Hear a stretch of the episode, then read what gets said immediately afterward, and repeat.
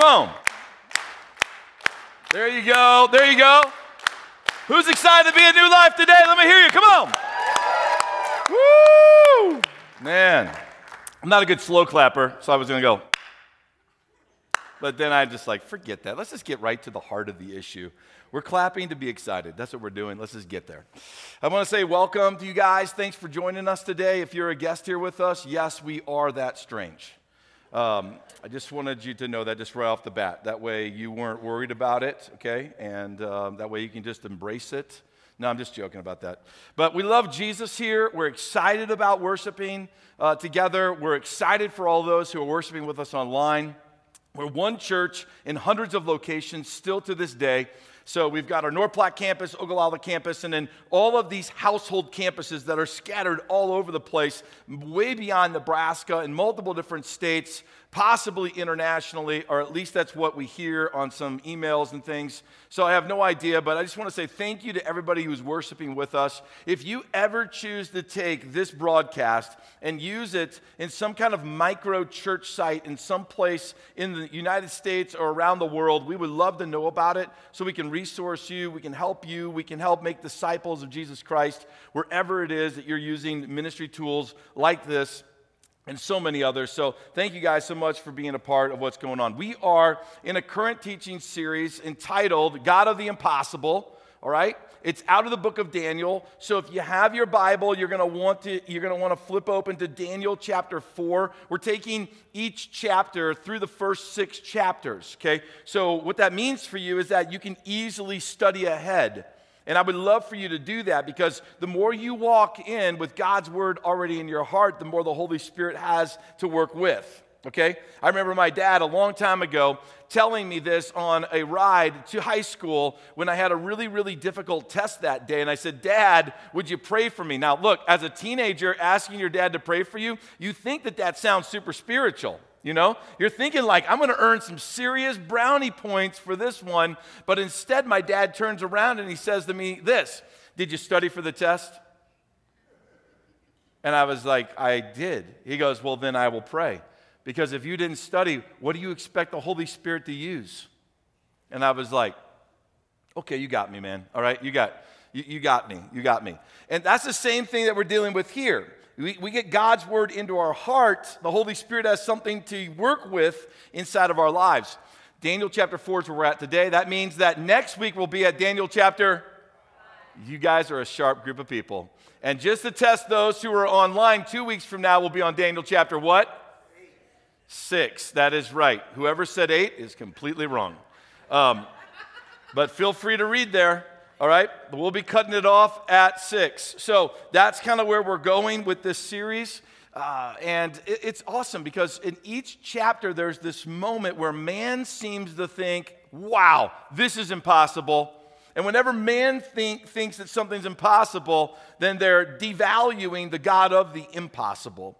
And that's kind of where we're at. You know, throughout history, that's what's happened, though. If, you if you've been around church or you've studied history, then you would know, even all the way back in the book of Genesis, there was a tower that man was trying to build, the Tower of Babel, right? Trying to overcome the limitations of man, thinking that there is no possible way this could ever be destroyed. You know what you can't find today? You can't find the Tower of Babel.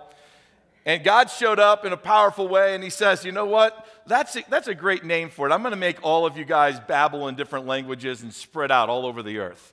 Uh, and that's, that's where you get the origins of all of these different languages. I think that's pretty amazing. In, in the book of Daniel, though, you've got this Babylonian empire that is now ruling with King Nebuchadnezzar. They, they thought that the Babylonian Empire was never going to end, but a short 130 years later, the Babylonian Empire was conquered by the Medo Persian Empire who stepped in and they thought we would never end as well. They lasted a few, you know, a couple of hundred years. And then the Greek Empire with Alexander the Great shows up on the scene. They think they're never going to end. They last for, you know, about 300 years. And then the Roman Empire shows up in, you know, AD 31 and they conquer the Greeks and they take over thinking the fact that they will never end. That's impossible. We're too strong. But where is the Roman Empire today? It's gone as well. And now we've got this superpower called America that thinks to itself like, we will never end. We're better than all of that. We're better than all of history. We're better than all of the past empires that have come, one after another after another, that conquered each other. There, there's something different about us, isn't there? That's the way man thinks. Man always thinks that while his time and his era is alive on earth, that nothing can ever conquer it, even down to the finite aspect of your own home and your own life. Too wealthy to have any problems. I'm too healthy. That can never be taken away from me. My success is too great, right? My comfort is exactly the way I like it. And my life, the way I see it, will always be this way. Guys, that is the very essence of what we're dealing with today this problem where man thinks that, you know, what we've built could never be destroyed or taken away from us. And that the essence of all of that is pride because we serve a God who says this let your pride build whatever castle you want, but I want you to know that I come against pride and I'm the God of the impossible. I can tear down any empire, I can tear down any kingdom, I can tear down really anything that you've tried to build up with pride and say it will last forever. No one can ever take it away from me. Look how good and powerful I am. And the God of the impossible goes, Oh, yeah? Just wait a minute. Stay right there for a second. Let me show you myself. Now, that's not the best news in the world that you wanted to hear today. But as we're tracking through Daniel, Daniel chapter 4 is definitely a chapter that's dealing with the issue of pride and the arrogance that lives inside of the heart of man who thinks to himself, I'm invincible. And this arrogance, if we're all honest, can we just be open and honest today? Can we do that for a moment?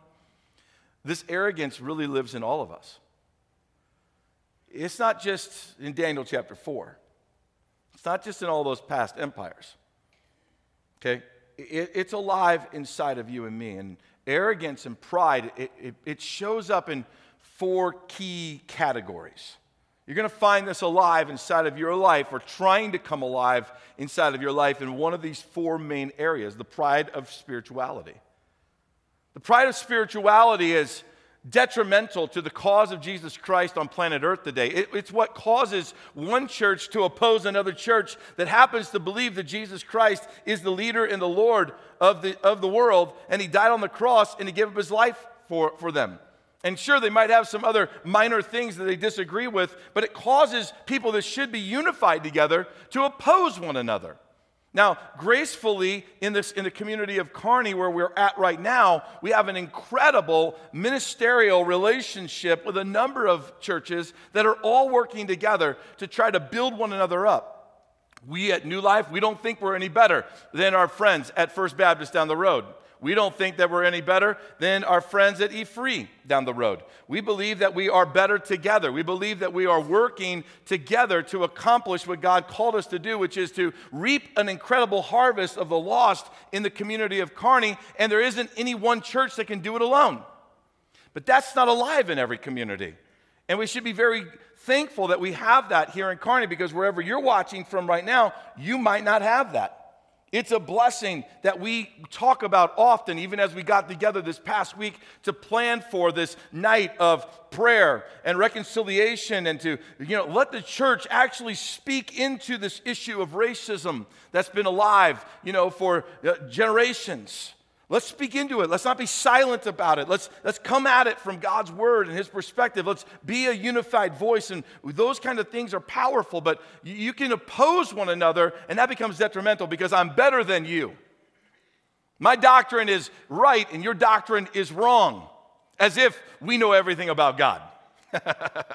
Who could ever know everything about God, guys?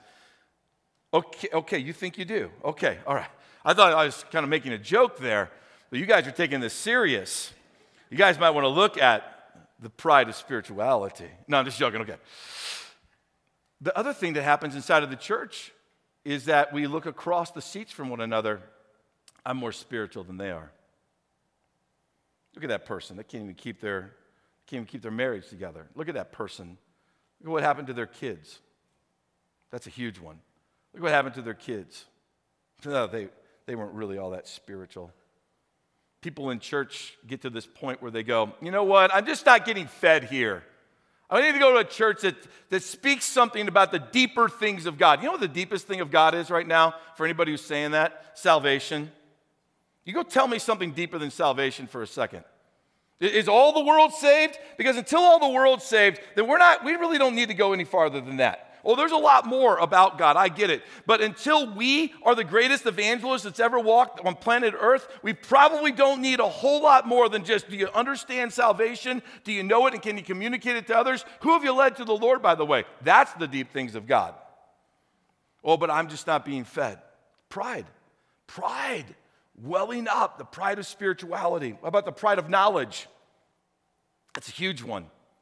You know, our country smarter than your country. My race is better than your race. We know more than you know. Right? We've got more resources than you know. The pride of knowledge. Look at what's behind my name in my degree. Which, what, what do you have?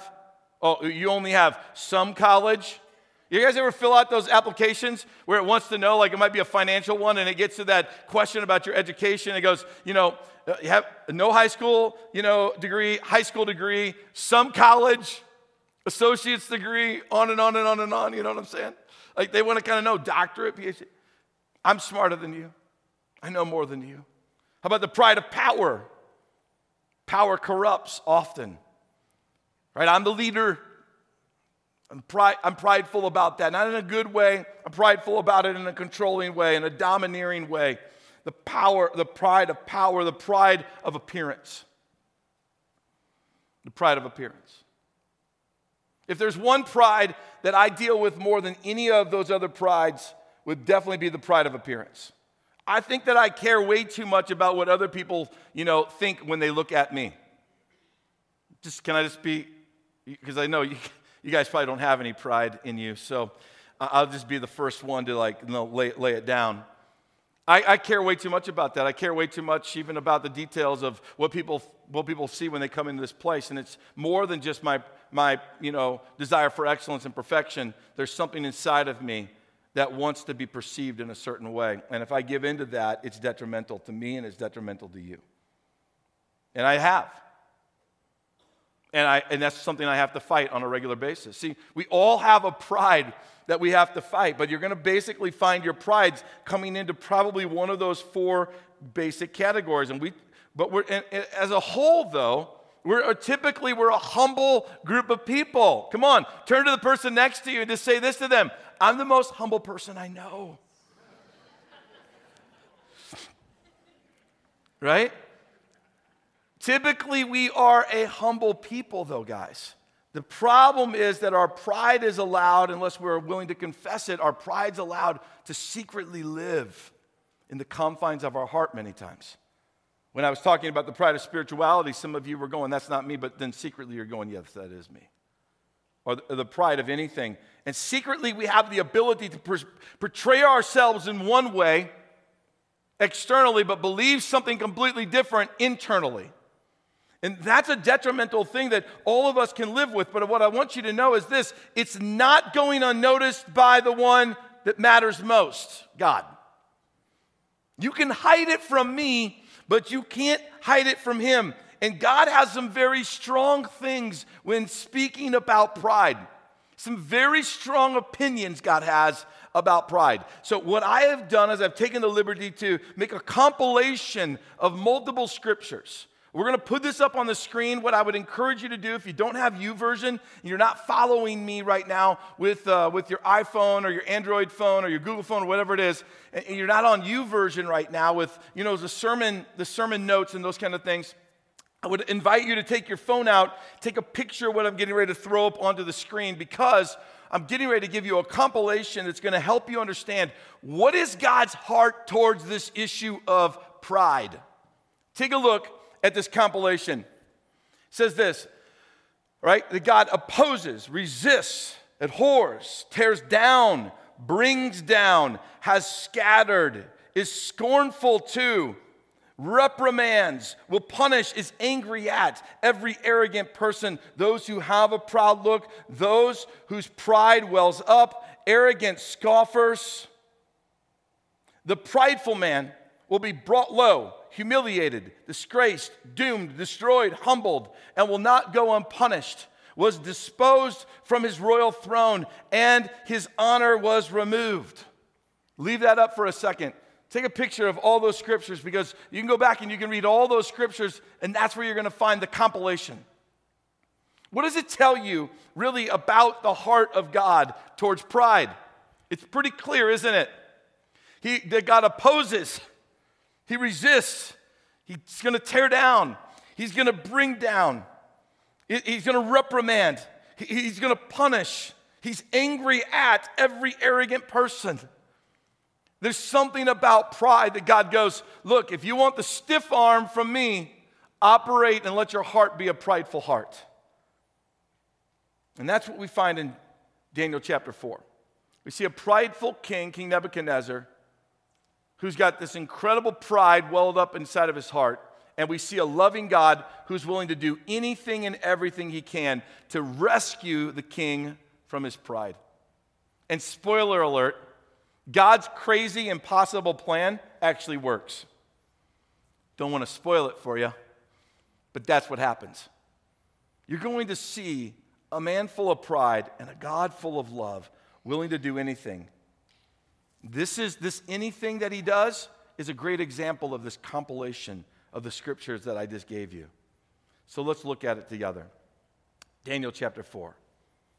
King Nebuchadnezzar is now quoted for most of the chapter. Daniel's the one that's writing it. He quotes King Nebuchadnezzar for basically the entire chapter. Um, King Nebuchadnezzar had just seen something that basically blew his mind away. He, he had just seen for the maybe the first time in his entire life this God of the impossible work when he, he threw three Jewish young men into a fiery furnace because they wouldn't bow down to his 90 foot tall statue, basically of himself, declaring himself as one of the gods. And he throws them into the fire only to discover that they thrived in the fire and that they came out of it, that there was four in the fire, not three. And they came out of it. They didn't even smell like smoke. None of their, none of their hairs were burnt on top of their head. He's just been blown away. So he sees God now as the highest of gods. But he also continues to worship all of his other gods. It's just that the God of Shadrach, Meshach, and Abednego and Daniel now superseded all of the other gods. So he's polytheistic, is what we would call it. He's a man who worships multiple gods at any given moment based on what he thinks is going to benefit him the most, but he doesn't really see the God that you and me know God the Father, God the Son, God the Holy Spirit, who spoke and all of creation exists, and there is no equal to him. He doesn't see God as we're talking about and what we worship. He doesn't see him as, you know, sitting on the throne all by himself. He sees him as battling with other gods. He sees him as one of many. But now he understands that he might just be the most powerful that he's discovered actually at this moment. But he's still open to the idea that there might be another God who's more powerful than this God. So I'm not going to just sell out to one God when I've got multiple gods, polytheism, that I can worship any God that I want to. And so he writes these words that we're not to be duped or fooled by in Daniel chapter 4, verses 2 through 3. He says, I want you all to know about the miraculous signs and wonders the Most High God has performed for me. How great are his signs, how powerful his wonders. His kingdom will last forever, his rule through all generations. If you just read that and you didn't know the backstory, you might assume, hey, this guy, this guy's for us. Like, this guy is a godly king. But when you look at the rest of the story, even in Daniel chapter 4, you quickly begin to understand that no, he's not this godly king. He can sound right on the outside, but on the inside here, he's very much corrupt, which is the piece that God looks at. And guys, any of us could be in this situation right now. We're here at church today, we could say these words. We're here at church today, we're going to worship with these words, by the way. But on the inside of us, it's a whole different person. Which one does God care about the most? The fact that you're here today and you know the right words to say, or that your heart is lined up with Him in the proper way? And I'm just going to tell you right now you don't get a chance to dupe the God of the impossible. He sees our hearts, guys. It's nothing to, it's nothing to be like fearful of in the sense of like, oh no, what am I going to do about it? But it is something to be fearful of in the sense of He knows. A fearful awe of the power and authority of God that should cause us to kneel down and repent and come back to the very heart of God because this is inside of all of us. So you soon start to see that the inside of King Nebuchadnezzar is what starts to really rule him. God's trying to get his attention. So God gives him this dream that frightens him in the middle of the night. The dream is about this it's three parts to the dream. The first part is the visual. He sees this large tree coming out from the center of the earth, and it grows so tall that all of humanity on known earth can see it that its branches with its beautiful leaves and all of its fruit, fruit of many different kinds, by the way, are spreading out over the earth and they're providing shade to the animals and food to all who are on the earth. And the leaves, they are bright green, right? They are beautiful. And it's this tree that everybody can see. It's this massive thing. Part two of the, of the dream an angel comes and speaks these words. In the midst of all of this beauty, wonder, and awe on earth, Tear down the tree and lop off its branches, but leave, leave the stump and its roots and bind them in iron and bind them in bronze. You can only imagine this starts to frighten King Nebuchadnezzar in the midst of his sleep. But then part three really starts to get his attention because part three, the angel transitions in their speech away from the tree to the man. And the tree represents the man. And the angel says this Now let him be drenched with the dew of the earth, and let him live with the wild animals for seven periods of time, seven years. Let him have the mind of a wild beast instead of a human. And lastly, the angel said these powerful words The Holy One has commanded this. So the king wakes up in one of those frightful dream terror kind of situations, somewhat clammy, you know, breathing hard that moment where you wake up with the jerk kind of a thing. You guys know what I'm talking about. You don't have to have a dream to do that. I, I woke up the other day, thought I jerked my arm right off my body, right? It's like, ah, ow. I actually pulled muscles. Have you ever pulled a muscle in the middle of sleeping? You know, that's a bad moment right there, right? He wakes up like that. He's tense, probably pulled a muscle somewhere, right? He, he's in pain, he's in anguish, and he calls all of his magicians around and he goes, Look, here's the dream. Tell me what it means, but none of them can tell him what it means. So then he gets Daniel, and Daniel comes and he goes, Look, King, I know what the dream means, but you're not going to like it. You're definitely not going to like it. He goes, Hey, look, I want you to tell me. Tell me what it means. So Daniel goes ahead and he tells him what it means. Daniel chapter 4, verse 24. This is what the dream means, Your Majesty, and what the Most High, God, God of all gods, has declared will happen to my Lord the King. You'll be driven from human society and you will live in the fields with the wild beasts, with the wild animals, right? You will eat grass like a cow and you'll be drenched with the dew of heaven. Seven periods of time, seven years of time will pass while you live this way until you learn that the Most High rules over the kingdoms of the world and He alone gives them to anyone He chooses. But the stump and the roots of the tree were left in the ground. And this means that you will receive your kingdom back again when you have learned that heaven rules. When you've learned it. When the pride is gone. When you've given it up. Now, look, here's what's interesting about God, guys. This is, what it, this is what's interesting the way God deals with your pride and my pride. He didn't immediately do this. The Bible clearly tells us that it was 12 months later. Everyone say 12 months. A whole year later, King Nebuchadnezzar is all kicked back, relaxed, pride keeps growing in his heart. And it says that 12 months later, he's walking on the flat rooftop of his palace, observing the mighty city of Babylon. When out of his mouth comes these words in verse 30. In verse 30, right? Thank you. Appreciate that. Look at the great city of Babylon, right? By, would you just read this with me, just so that you can kind of really feel it, okay? I'll read, I'll read, let me read this. Look at the great city Babylon. Read this next part with me. By my, uh, every time it's a personal, I want you to exaggerate it, right? So, by my own mighty power, I have built this beautiful city as my royal residence to display my majestic splendor. That's what was been living in his heart. That's what was there. God knew it. He may have never spoke these words to anyone else, but God knew it. He thought he was walking on the rooftop alone. No one was there as he's just taking it all in. Look what I've built. Oh man, I'm powerful. Look what I've built. Oh man, I've got so much knowledge. Oh, look what I've built. It's all about me. It's for my splendor. When people see this, they see how great I am. It's about my appearance. It's even about my spirituality. That I, I am the ruler here. I am the supreme authority here. He thought he was alone on the rooftop, but he was not. Because why? Because we all know we serve the God of the impossible. And so, right after he speaks these words, here's what comes next in verse 31. While these words were still in his mouth, a voice called down from heaven, O King Nebuchadnezzar, by the way, remember 12 months ago? This message is for you.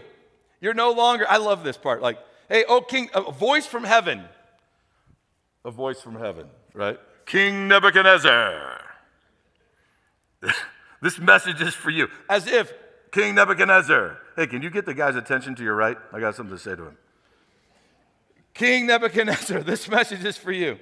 You're no longer ruler of this kingdom. You'll be driven from human society. You will live in the fields with the wild animals, and you will eat grass like a cow. Remember, God's now the one speaking, speaking this to him. Seven periods of time will pass away pass while you while you live this way until you learn that the most high rules over the kingdoms of the world and he gives them to anyone that he chooses continue on that same hour someone say hour one hour guys. You know how long we're going to spend here?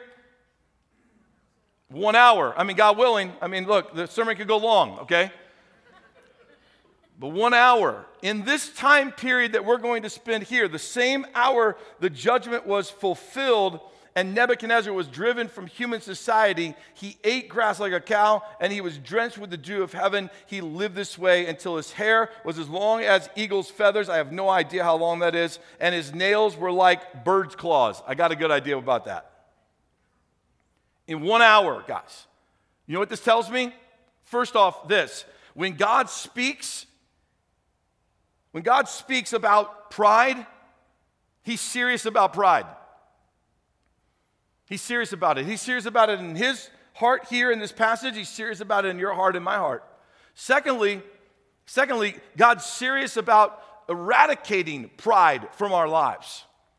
And he's willing to, out of his own love, by the way, okay, out of his disgrace and hate towards pride, he's willing to take a man, Nebuchadnezzar, and in one hour remove him from his throne of the greatest empire known to man at that very moment, ever to walk on the face of the earth, and take him from the highest position that man could hold on planet earth. Okay, like being the president of the United States, and drop him all the way down to an animal that's eating grass in a field like a cow. You tell me that we don't serve the God of the impossible. You tell me that God's not serious about pride. If God will remove him from his throne, he'll definitely remove me from mine, and that means he'll remove yours, you from yours. Why, though? Because pride builds a wall up that causes us to trust in us instead of him. What does God want us to do? He wants us to trust in him. He wants us to find our allegiance with him, not in ourselves. He wants us to say, God, look what you have built. You know, the right response on that rooftop from the king would have been this God, look what you have done. If he truly was the Most High, look what you've done. Look what you've built. All of this is for your splendor. Use it for your glory. Use all of these resources to advance your purpose and your kingdom in my day while I have breath. Use me, God. Let me be a part of it. But if not, God, use it all. It's all for your glory. It's all for your fame, God. It's all for your honor. I praise you and I worship you. That would have been the right response. But instead, Everything that King Nebuchadnezzar had built was destroyed in his leadership in one hour. Guys, we're nothing compared to an all powerful mighty God. So, what do we do? How do we break this curse of pride within us? Let me give you a few thoughts. First, let's follow what Daniel said to the king right off the bat. After he tells him the interpretation of the dream, he comes back and he says this King, you need to repent. Meaning this, you're headed this direction, and repenting is doing a 180 and going the other direction. That's what you need to do. Here's how he says it in verse 27. Take a look at this. King Nebuchadnezzar, please accept my advice, right? Stop sinning and do what is right. Break from your wicked past and be merciful to the poor. Perhaps then you will continue to prosper. I, I can't speak for God, he's saying, but I know the right thing to do. This is the right thing to do. And guys, for you and me, it's kind of where we need to live. We need to live in this attitude of repentance on a daily basis. Guys, it's, it's when we get out of the habit of repenting regularly before God that pride takes its root, pride sticks its head up above the ground, pride keeps growing, pride, like a vine, takes over your heart, takes over your mind, takes over your motives. Repentance and regular repentance is like a farmer who keeps taking his hoe and he keeps digging the weeds out of the field. Guys, repentance digs the weeds of pride out of the field of our heart so that God can continue to reign and God can continue to rule. One second. It's a drink break. But there's a lot more that we can learn. If you got your Bible, I find these things highly interesting that the king, after he's walked through the seven years, okay, he walks through the seven years of letting pride die in his life, and he's got some incredible lessons to teach us. Let me point out a few of them. Go with me to verse 34. It says that after this time had passed, I, Nebuchadnezzar, I looked up to heaven my sanity returned. I praised and I worshiped the Most High, and I honored the one who lives forever. Then he says these words, which I believe are the antidote, okay? The antidote for pride. You hang on to these things that he's saying here, and they are the antidote that keeps eroding and destroying pride in your life. You lose perspective of these things, and pride starts to grow. Here's what he says. Here's the antidote. He goes, Look, here's what I've learned. His rule is everlasting and his kingdom is eternal. That's what I've learned. His rule is everlasting and his kingdom is eternal. What is it from that passage that God's really trying to drive home to you and to me? It's this very statement right here that we never should forget I am finite, God is infinite. I'm finite, God's infinite. Guys, when we lose perspective of that, pride starts to grow in our lives. What does it mean to be, I am finite? It means this I have limits. I think about the, the earth God created, and I think about space. You know how much money it costs for us to live in space? I mean, just think about it. Just a few weeks ago, you know, SpaceX, you know, along with NASA, they launched astronauts back into, um, you know, outer space, go to the International Space Station. It was an epic adventure. Um, it was amazing after a decade of you know, not having astronauts being launched into space from our soil. We do it and we do it in an epic fashion. It was incredible. It was really something to stand in awe of.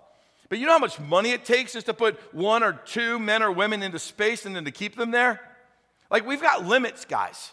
All right? And I think God put those, those limits around us to remind us look, you're finite, I'm infinite. That's one thing that you cannot forget if you want to eradicate pride out of your life. The second thing came in verse 35. King Nebuchadnezzar said, Look, here's another thing that I've learned. All the people of the earth are nothing compared to him. We're nothing compared to him. And, and this is where you got to understand that this is the piece you can't forget. It says this I am little, God is what? I'm little, God's big. Let's keep following my science example of space.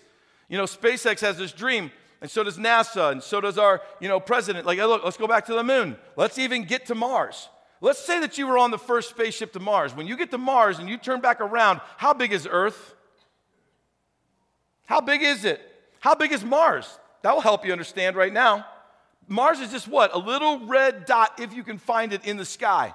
How big is Earth going to be when you get to Mars and you look back? A little blue dot in the sky if you can find it when you look back.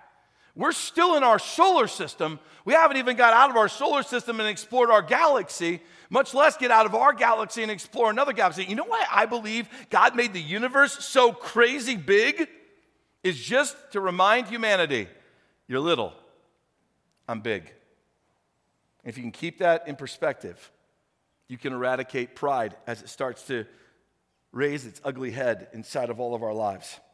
Thirdly, King Nebuchadnezzar told us look, this is something that stood out to me that God, He does as He pleases among the angels of heaven and among the people of the earth. No one can stop Him, or watch this, because some of you have said this recently. No one can stop Him or say to Him, God, what do you mean by doing these things? What do you mean by this? This is what we need to always keep in mind. I control nothing, God controls everything. And the more I keep reminding myself, I control nothing, you control everything, then pride buries itself back into a place of death so that the message of Jesus Christ can come alive inside of me and inside of you. Today was a reminder that when our pride secretly controls us, we start to believe that we're invincible. And then we secretly believe that it's impossible for God to ever bring me down. And I want you to know something today that we serve we serve the God of the impossible, and in one hour, he can, he can bring everything that you've created down. And he could do it because he loves you, just like he did for King Nebuchadnezzar. You know, one last word that I would say King Nebuchadnezzar teaches us as we get ready to go into a time of worship is this Now I. These are like the last words we even have of him in God's word. Now I, Nebuchadnezzar, I praise and glorify and honor the King of heaven. Watch this. All his acts are just and true, and he's able to humble the proud. All of his acts. When he, for seven years, when he took me and put me into a field and I ate the grass like cows ate, and for seven years, that act was just and true.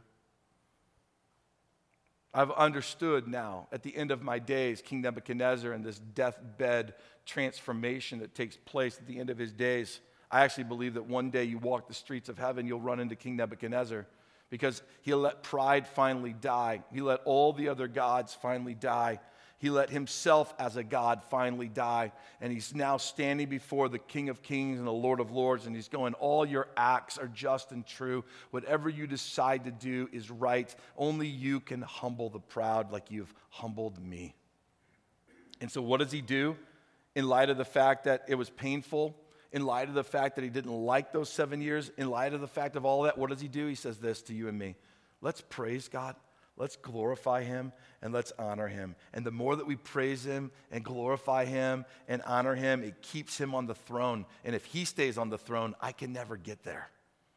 And that's the right place for me. And there's no higher place than the foot of the cross for me, guys. There's no higher place for you than the foot of the cross, right? Jesus died on the cross. He gets the right to sit on the throne. We worship him who sits on the throne. May God remove us from our throne so that we can give him glory, honor, and praise today. Why don't you stand with me and let's press in to God who humbles the proud and let's lift his name up and let's glorify his name above every other name, the name of Jesus. Amen. Come on, let's pray.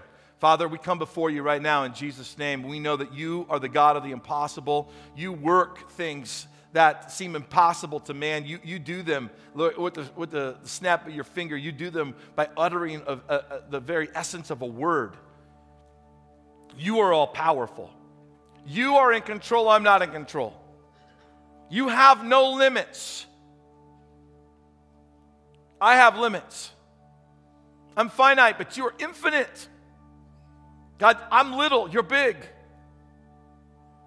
All your acts are just and true. And Lord, you humble the proud. Lord, we lay our pride down right now. In whatever category it is, in our spirituality, in our knowledge, in our appearance, in our power, it doesn't matter, God. We lay it down today. We know that you resist the proud. There's anger in your heart towards the proud. God, we don't want to be those people. We want the walls that pride builds to fall down so we can stand before you like King Nebuchadnezzar in his final days on this earth and say, I praise, I bring glory, and I bring honor to the Most High God. But we choose to lift your name up because you sit on the throne. May we be dethroned from our earthly thrones to worship you who sits on the all powerful throne. Have your way inside of our lives. Rewire us, transform us, change the way we think. So, Lord, that we would worship you, King of Kings and Lord of Lords, with the purity of our heart. And out of our mouth would speak the purity that lives inside of our hearts. So, Lord, we love you and we want you to have your way in our life today. And everybody said, Amen.